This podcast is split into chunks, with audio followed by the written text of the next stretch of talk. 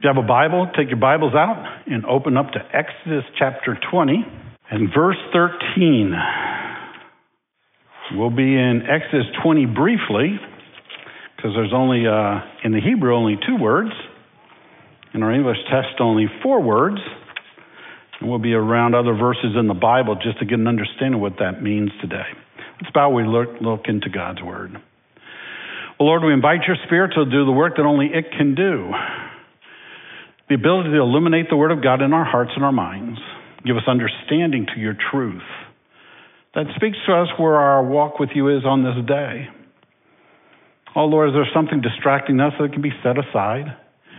Something that requires our attention that somehow it's just set aside, but somehow your Spirit just calms our hearts, calms our minds, and speaks to us.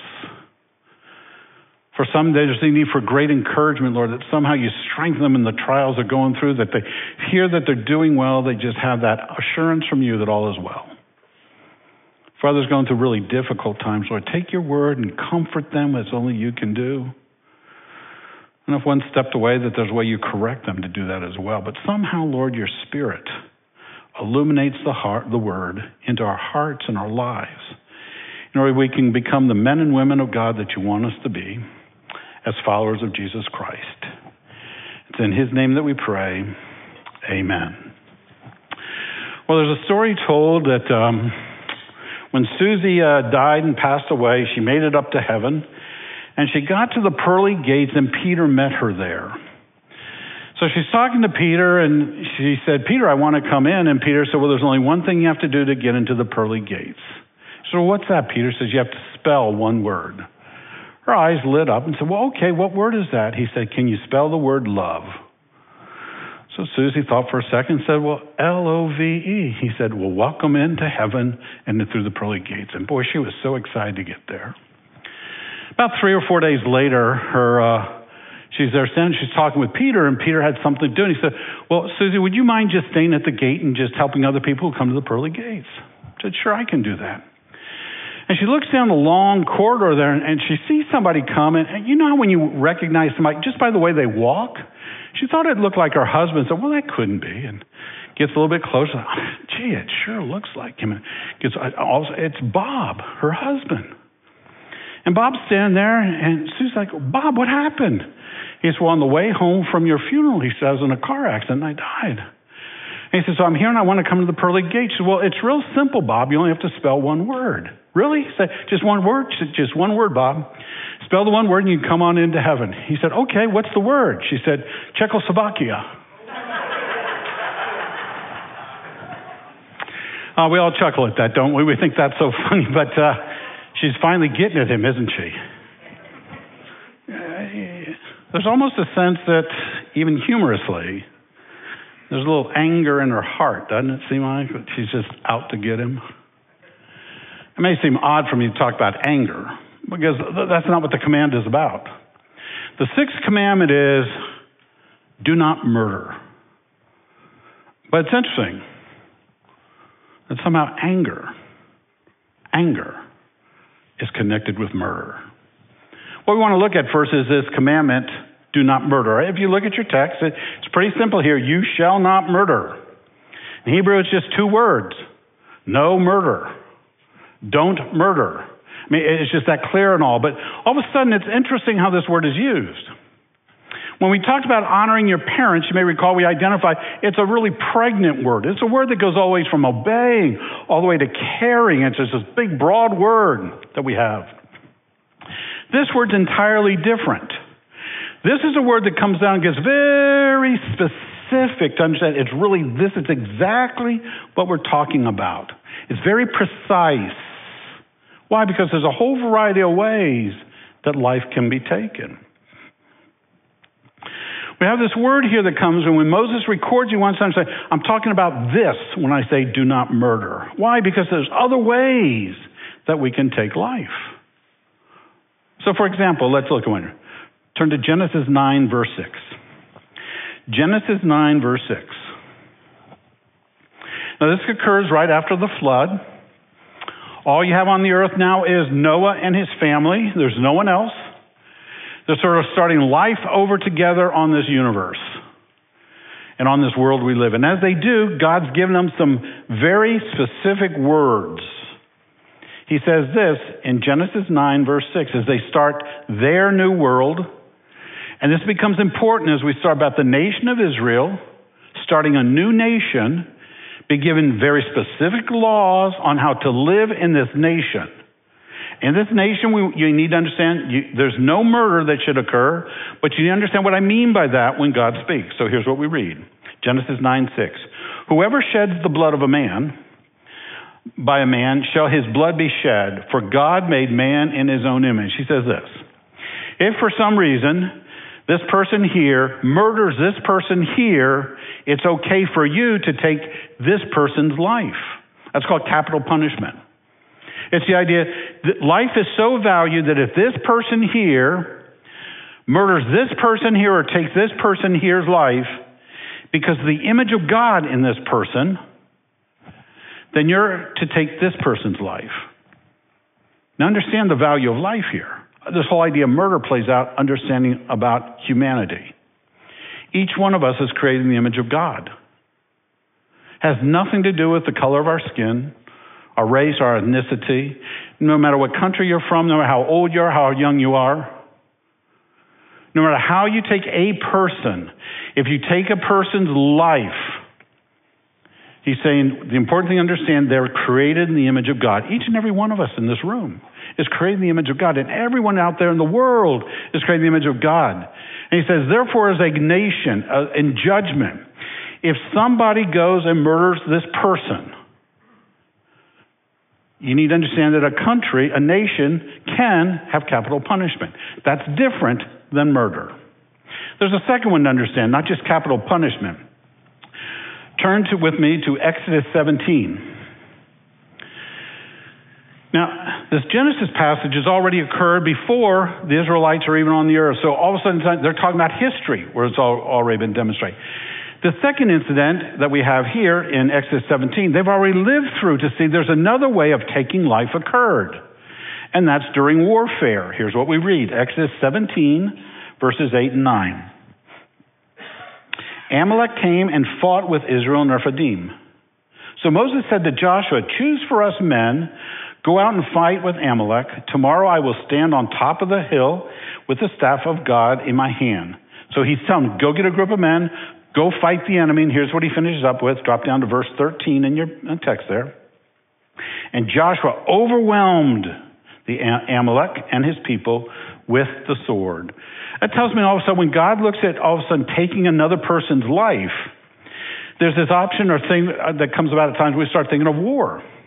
That during war, when warfare occurs and enemies fight and life is taken, that is not the same as murder is somehow distinguished something different than what he's under, us to understand when it says, do not murder. So we have capital punishment. We got the idea of warfare takes place. There's a third one we find out that takes place, and we look at Exodus 22 2. Turn to Exodus 22 2. And this one deals with self defense. Exodus 22 2. So it's going to be something that comes down off the mount with Moses. He's taking, we've got the Ten Commandments.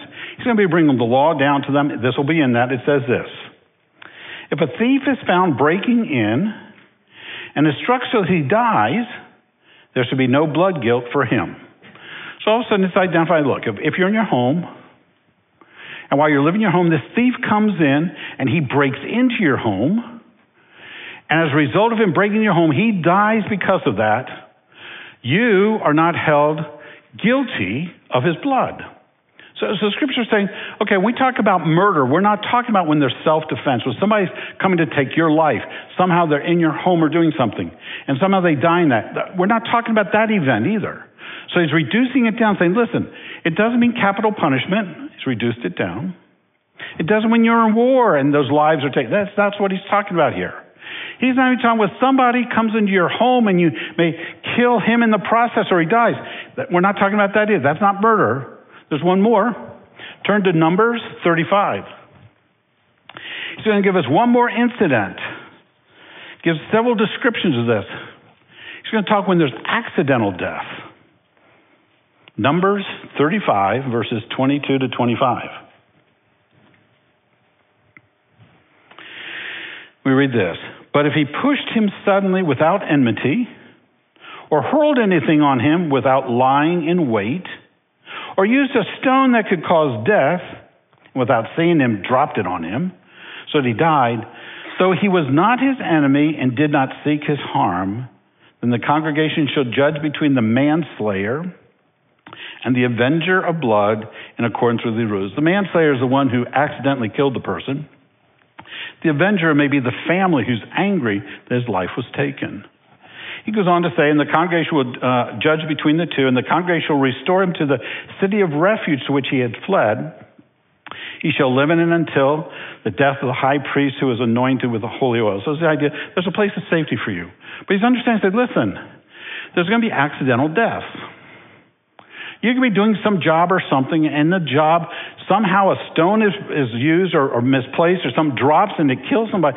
You're not held liable for that. that that's not murder. So he says there's accidental death. And we've all heard of accidental death. So he's reducing, he says, listen, we're talking about capital punishment. That's not murder. If you're in war, that's not murder. If you find self defense, that's not murder. If we come down now and we talk even accidental death that you're involved in, that's not murder either. So he's getting it reduced down this one final thing to understand what it is. It's this piece that you do, and one commentator described it this way. His definition was it's when you improperly put somebody to death for selfish reasons. By improper, it's like, look, here's four ways you could somebody's life could be taken. Those are proper in understanding God's economy of how death and murder work. Those aren't murder. But if you, without those four in place, if you take somebody's life and your motivation is not accidental, it, motivation is really selfish reasons, that's murder. What often happens at those times when you think of selfish reasons, it's where all of a sudden you may do premeditated murder. Uh, this is where you actually plan it out. You take the time to put it together, work the details out. This is what's going to happen. Premeditated murder. This is what we talk about Cain and Abel. Cain actually takes him out into the field, and that's where he murders him. But there's also murder that takes place which is more reactionary. And it's not out of revenge. It's reactionary. Somehow there's something that takes place currently and in the process, you kill the other person. But out of selfish reasons, some motivation you have, and that other person's life is taken quickly, and that's murder. And so when we look at the Old Testament, they're setting up laws for the Old Testament, the way the nation is to function, to know that somehow, if you're involved in somebody's death, and you came before the judges there in the congregation, and they were to evaluate if you committed murder, they would start going through the different options of how you could take a man's life or a woman's life and determine is it murder or one of those other ones. If it's one of these, it's not murder.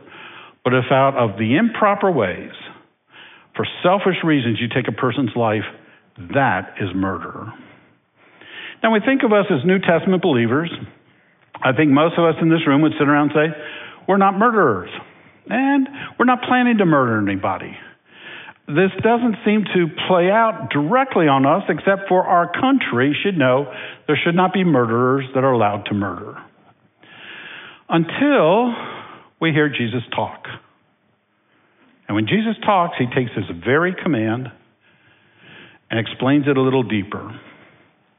So he takes it and he says, if it means do not murder, he now wants to sort of drill down for us to understand here's the root of murder. Here's where it starts. And here's what it looks like before it ever gets to this. So for us to understand, if this is the root of, of uh, murder here, and I have this, it's what leads up here to murder.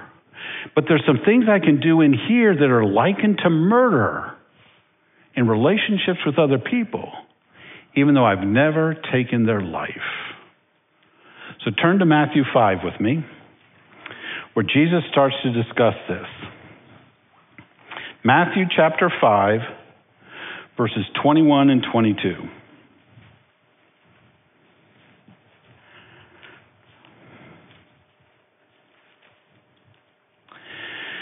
He says, You've heard it said to those of old, You shall not murder. But whoever murders will be liable to judgment. But I say to you that everyone who is angry with his brother will be liable. And all of a sudden, Jesus connects murder with anger. He says, for the, what you're liable here in judgment for murder, if you're angry, you're liable too for judgment. How does Jesus connect anger? How, why does he connect this anger with murder here? I think it's partly because Jesus, keep in mind, is the Word of God. He, he's aware of all the Scriptures. He's the one who walked with Adam and Eve in the garden. And he also remembers Cain and Abel. So I want you to turn back to Genesis chapter 4. I think he's drawing upon the very first murder and his discussion, God's discussion with Cain about murder. He gives us insight at the time of creation, right after the fall, when you get Cain and Abel on the scene. Genesis chapter 4 and verses 8, 4 to 8.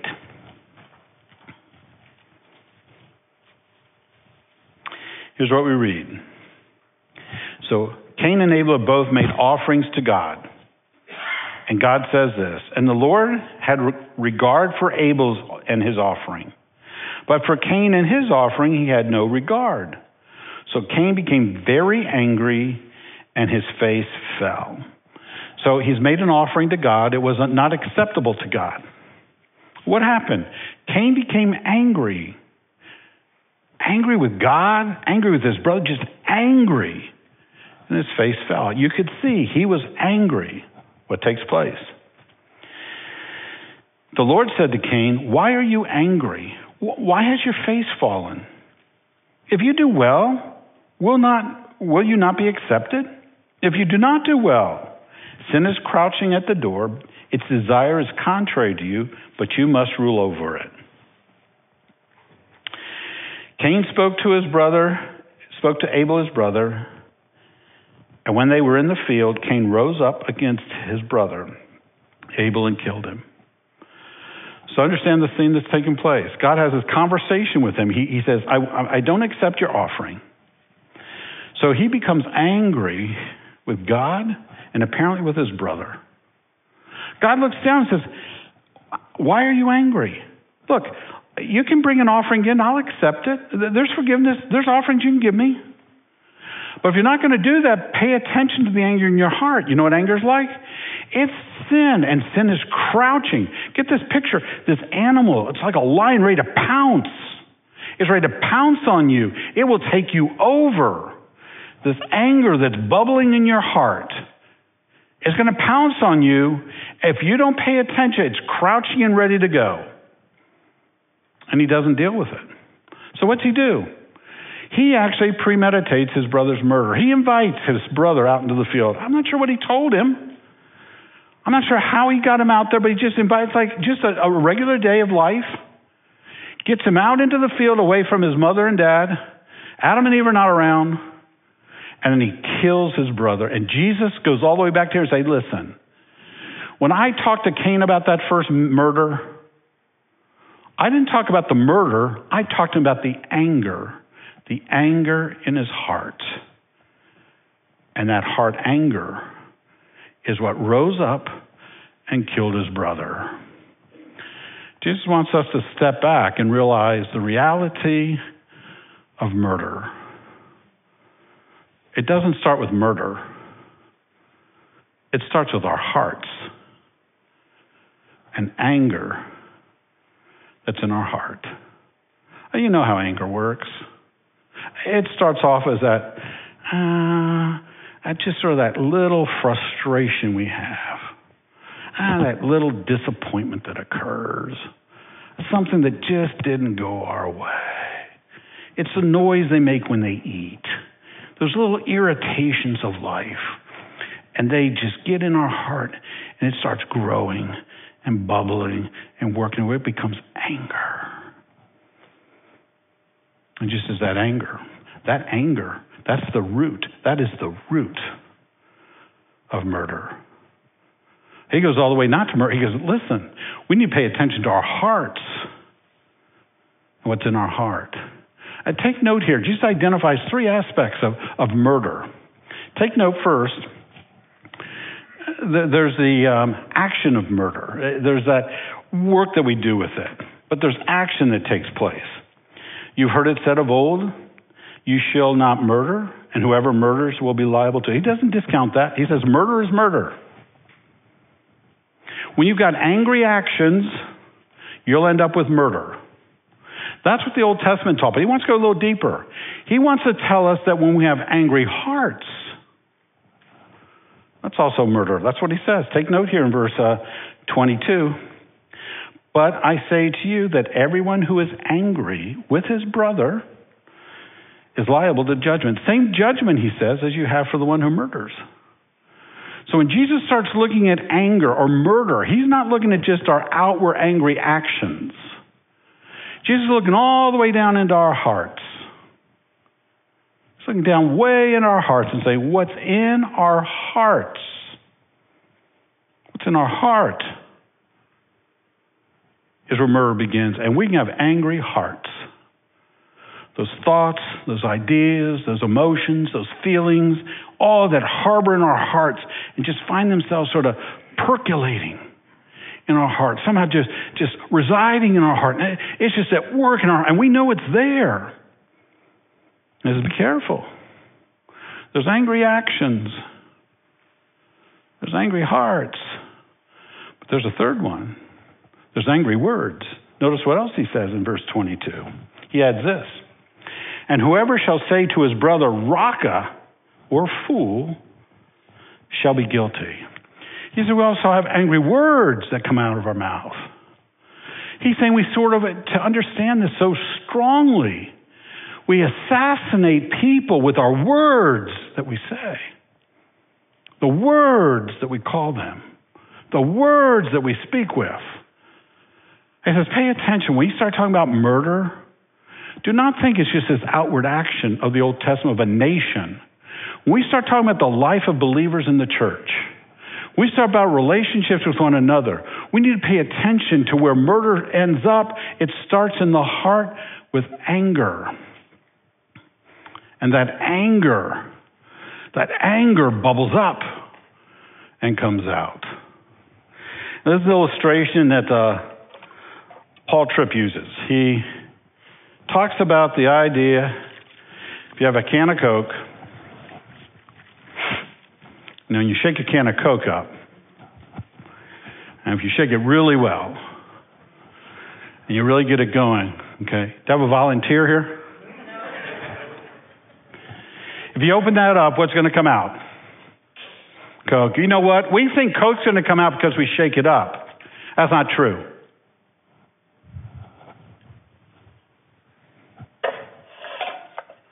If I take this one and don't shake it up, you know what comes out of it? Coke. You know why Coke comes out of a Coke can? Because Coke's in the can, not because you shake it up. You know why anger comes out of us? Not because we shake it up. Not because the trials we go through. Not because the people we're with. Not because the circumstances we're in. Anger comes out because anger's in our heart. And we need to understand that's true. We need to understand what anger looks like in our heart. Because we all deal with it differently. Some of you are verbal bashers. That's not a good thing. You Use words. Use words to bash people. It may not even be your family and friends. It may be the people out there you bash, but somehow the words out of your mouth are regularly bashing people. And how unfortunate times the parents who bash their own kids with words like stupid and idiot and moron and name calling that crushes the hearts of kids. Somehow we're always able to remember the bad things said to us. We rarely remember the good things said to us. But we remember names that we were called names that hurt and wounded, and verbal bashing that goes on, and the wounds that occur. We have those who do the verbal bashing. We have those who come along and they do the nonverbal bashing. They do it with gestures. they point. You've gotten gestures from other car drivers at times that I won't demonstrate. To know they're angry with you. But there's a gesturing that we may do, the nonverbal things we may say. All that goes on when you start pounding a clenched fist in your hand and you're demonstrating something's going on. There's the facial features. Did you notice what the Lord said to Cain? Your face has changed. There's gestures we have. We look angry. And you know there's times when there's somebody's angry. You know when you start stepping back a little bit because the actions that they're taking and all. Oh, and all of a sudden, those facial ones, all of a sudden, it's how they look angry, not smiling, and that stare at you. But then you've got the person who closes in the social distance and also make sure they're looking down on you with the power that they have to know that you're in trouble with the anger that they're experiencing. They want you to know their anger without saying a word. And those who find themselves saying, Well, I never get angry. I really control it so well. Until we check your blood pressure, your ulcers, physical things you're going through, saying you're not angry, but you really are angry. And you need to deal with that anger because you're suffering physically from it. Or you find a sympathetic listener who somehow you get to complain and gossip about other people with your words of what you say, the gossip that comes out, the complaining of people you give because you're angry and the words come out. And then those of you who are physical, you get angry, you start pounding walls. You start kicking things. You start throwing things. And you actually hit people. That's anger. Anger in your heart. And Jesus is saying, you want to see where murder comes from?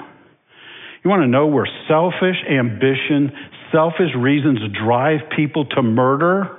It is anger in your heart. You're not angry because you get shaken up. You're angry because there's anger in your heart. And you're saying, listen, that's where murder starts. That's where the issue arises. That's how murder occurs. But for us in the body of Christ, living in the new covenant, He doesn't want us to just be concerned about the murdering of people. He wants us to be concerned about our hearts of anger and what we need to do with that heart. We're people who murder with our tongues and our words. We're people who murder with our hearts. We're people who murder with our actions. And Jesus is saying, listen, when he says, do not murder, it's do not murder with our actions. It's do not murder with our words.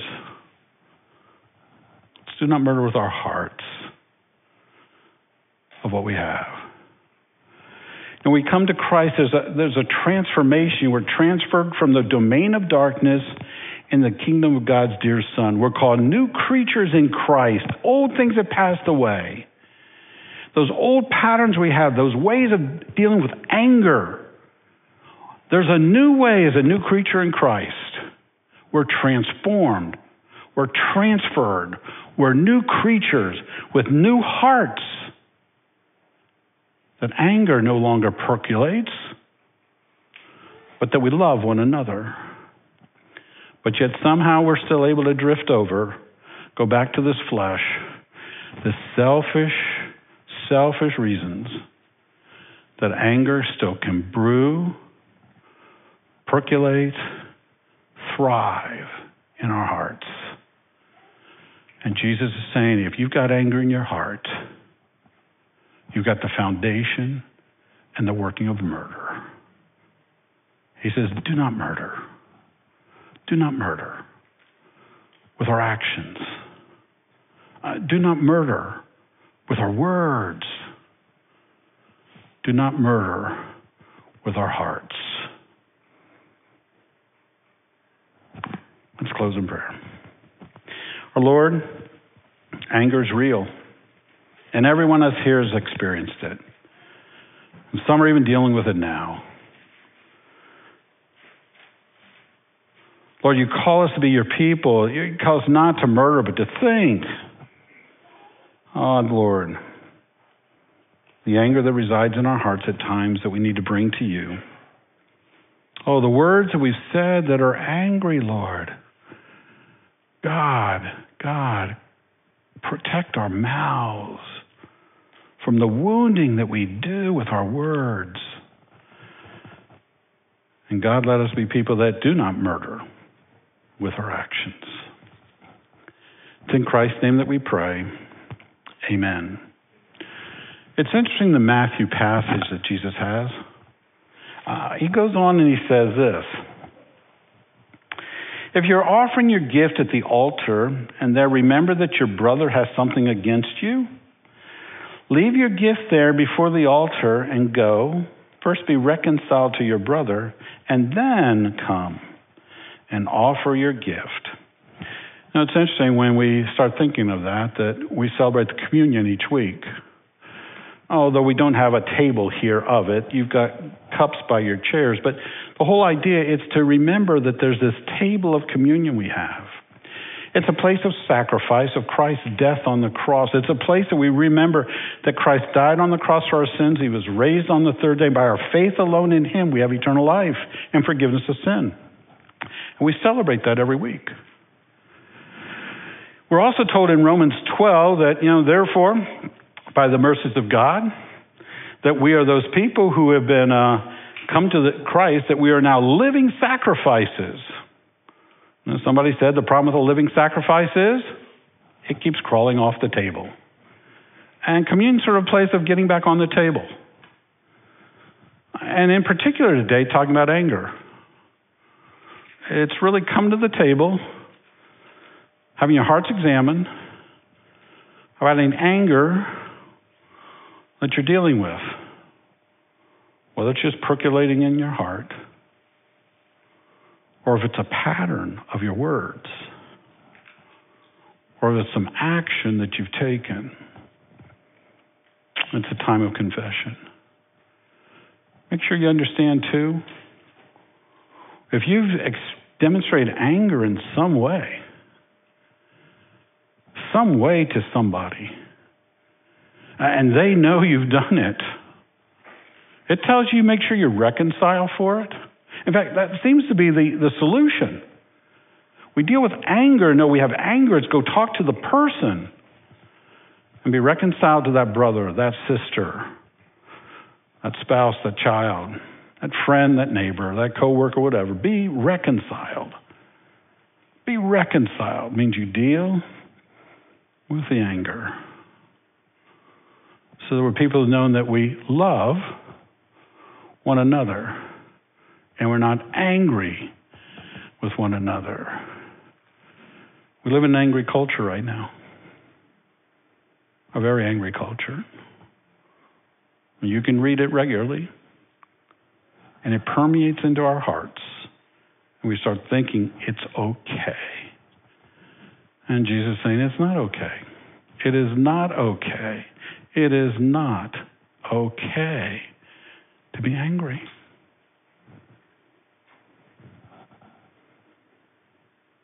So it's a time of confession, silence, whatever you need before the Lord. As we come to the Lord's table, we invite you, if you know Christ as your Savior, to participate. If you're a visitor, not a member here, we welcome you to join us. But if you don't know Christ, we ask you not to. Why? Because when you hold the, that bread and that cup up, you're making a proclamation. You're telling everybody around you you're a follower of Christ. He died on the cross for your sins, was raised on the third day, and you trust Him as your personal Savior. You could be on that journey right now. We, we understand that. We want you to be on that journey. Uh, you're not there yet? That is just fine. Therefore, don't participate with us. So we're going to go to time of silence. Your heart before the Lord, to examine it, and prepare us for a time of communion. Okay? Let's go to prayer.